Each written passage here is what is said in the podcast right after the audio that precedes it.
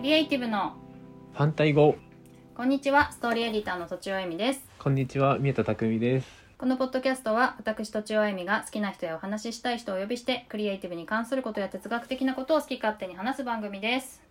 えっ、と引き続き宮田匠さんよろしくお願いしますお願いしますはいえっ、とまあ売り場と、まあ、きメディアとか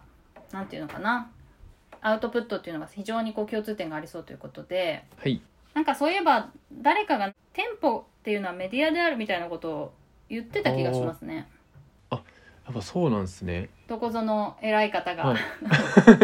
あそうなんですねなんかそういえばでも僕が働いてるところにもなんかメディアっていうことが確かそういえばなんか貼ってあったなって今一瞬思いました実際に、えー、なるほどなるほど考え方がね一緒なのかもしれないですねはいでなんか、まあ、そもそも良い売り場とかなんか良はいい文章、良いアウトプットっていうのは何なんだろうっていうのをちょっと今回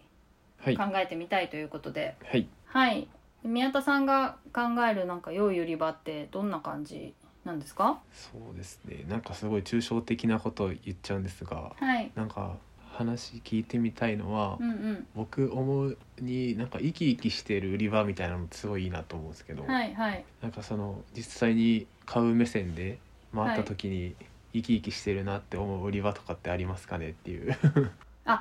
私がはい行く時にはいなんかなんかいいなみたいなのってなんかありますか言語化できないかもしれないけどなんかいいなやっぱこう足が向くのははい安いとこですね、 ああやっぱもう分かりやすい安さそうあとは、全てがこう整然と並んでるよりも、はいやっぱちょっと意外性がある方が楽しいですねあーいやそれすごい聞いてみたいです やっぱそうかなんかもう、はいここのこの通りははいなんていうかねカップ麺と何菓子しか置いてませんみたいな、うんうんちょっとまあ倉庫っぽいこうなんていうのかな、現金問屋みたいなスーパーの近くにあるんですけど、 はい それはやっぱりちょっと、はいまあまあ安くて買いやすいけど棚を見ろ楽しさはないっていうか行く時のウキウキ感はあんまないですよねあーやっぱちょっと意外なものがある意外なもの気の利いたものがあるって感じですかね気の利いたものあなんかそれすごい絶妙に言いあわ言い表してる感じがありますよねなんかうなんんうかん目新しいもん置いてりゃいいって問題でもなくてなんかそうそそうそうれいいなみたいなのが置いてあるってことです よねなんかセンスいいなみたいなはい、うんうんうんうん、な感じがあると嬉しいかもしれないですねるほどじゃあ利便性とかそっうちなのかんうんなんか声優なはい前のうちに声優が近くてよく行ってたんですけど、はい結構あのお菓子売り場にこう、は輸入物っていうかそういうのが一気にこう入る時があるんですよねほうほうほそういうの結構楽しみにしてた気がしますうなるほどなこういうことかで、はいこれ売り切れたらもう入ってこないんだろうなみたいなああはいはいはいなんかその瞬間の楽しさみたいなものがそうですね出会いみたいな感じですかねなるほどそういうのも、まあはいパッケージとかも可愛いし、うんうんそういうのもあった気がしますねなるほどありがとうございますなんかちょっとまだちょっと違うかもしれないですけどあのースーパーの、はいスーパーの女っていう映画があって へーでそれ働き出してから見たんですけどあ伊丹十三のああそうですはいはいはいはいはい、はい、まさにはいでそれスーパーで働いてたし見ようかなと思って見たんですけどそしたらなんか、はいい、い売り場は話しかけてくるみたいなの言っててあなんかはあお客さんに、いはなるほど、い売り場自体がってことあですかそうですそうですでああーそれ聞いてからなるほどなみたいな思ったのが結構ちょっとすごい根性論になるかもしれないですけど そのはい例えば品出しする人とかがやっぱはい丁寧にやってる売り場って、なんかすごい見た時にポジティブな感覚がこうあるんですよね僕も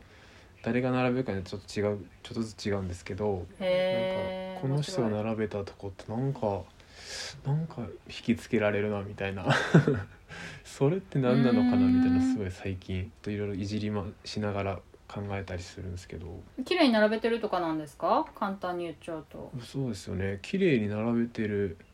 なんか綺麗に並べてるそうなんか何なんですかね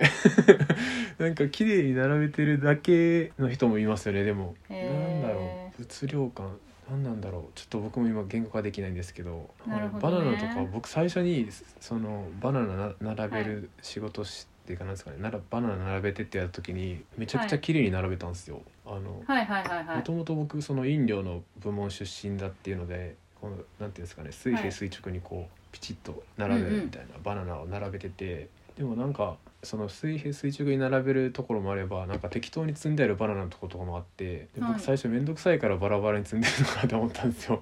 他の人が。でもなんか、で自分もいろいろやってみたり他のお店他の自分のと違う会社の店舗とか見に行ってみたりしても、やっぱりバラバラに積んであるバ ナナをバラバラに積んであるのを見て、はいはないんでなんかなとか思ってたらやっぱそっちの方がもしかしたらなんかバナナ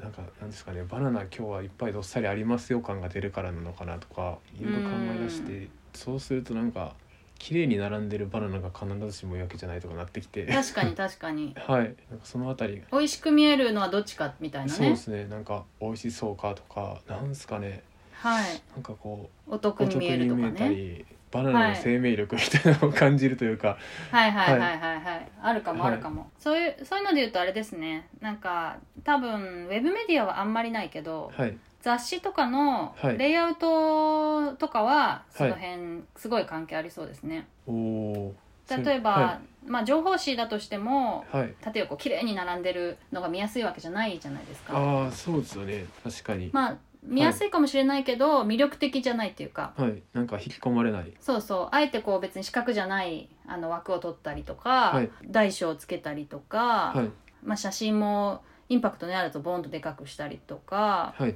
はいっていうふうにするとはいでさらにちょその必要な情報はちゃんとこう分かりやすく定型的にこう、まあ、値段みたいなもんですよね定型的に誰でもパッと見て分かるところに置いといて、はいでもそうじゃないこうなんかちょっと特徴みたいなやつははい全然バラバラにレイアウトした方が、うん、魅力的ですよね多あ分。あいやそれそうなんか雑誌の話で言ったらなんかトッティさんってちょっといろいろななんていうんですかね媒体でこう編集とかされてるじゃないですか、はい、でこの音声も音声でなんていうんですかね雑誌あ確かに雑誌とか本ってこうはい一気に平面で見れるじゃないですか、はいでもこう音声とかその後ウェブの記事とかってどっちかというと線で読んでいかないといけないかったりするじゃないですか。そうですねそのでスーパーの売り場もなんかこう全体のレイアウトは平面で見るんですけど、はいお客さんがこう通っていくのは線なんで線で見たりするじゃうんうないですか。んでその、はいはいその2つで多分緩急だったりインパクトの置きどころだったりあると思うんですけど音声とかってなんていうんですかね点の置きどころというかインパクトの付け方とかってなんか考えられたりするんですか、えー、難しいなはい、音声は、まあ、すごい割と感覚的にやっちゃってますけど もはいどうですかね、はいなんかまあはい気をつけてるのは、なんか喋り方練習したいなと思った時に、アナウンサーみたいな喋り方を練習しちゃダメなんだろうなって思ったってことでえすかね面白いそれってどういうことです かなんかまあアナウンサーみたいえな、っと、はなアナウンサーみたいな喋り方は、わ分かりやすいん分かりやすい聞き取りやすいんだけい、れどああなもんとなくはいなるはいはいはいはい魅力があるかというと、まあそ そそこは目指してないというか、んんんちょっとデコボコしてる方がいいみたいな感じそうそうそうそうそう私だったら楽しいことはわーっと早口になっちゃうし、はちょっと考えてる時はすんごいノロノロ話すわけですけど もそういうふうになんか私のテンションがそのまま素人っぽく伝わる方が、あーそれ面白い私はそういう方を目指した方がいいかなはみたいな、ははいやそれやっぱそうかじゃああんまなんかなんていうんですかねここにこうしようって置いてるってよりはその時のテンションに任せてるみたいな感じなんですそうですね、まあ、音声については、まあ、台本とかも別に決めてるわけじゃなくて、あのその場で話しているので、まあ、最初のテーマ出しの時ですよね、になんかこれなら盛り上がりそうだとか、これだとなんか今までの焼き直しみたいな話題しか出ないかなうんみたいなことうんは結構ちゃんと考えますけど、うんうんなんか始まったらまあノリですうん うんライブ感に任すそうそうそうあとその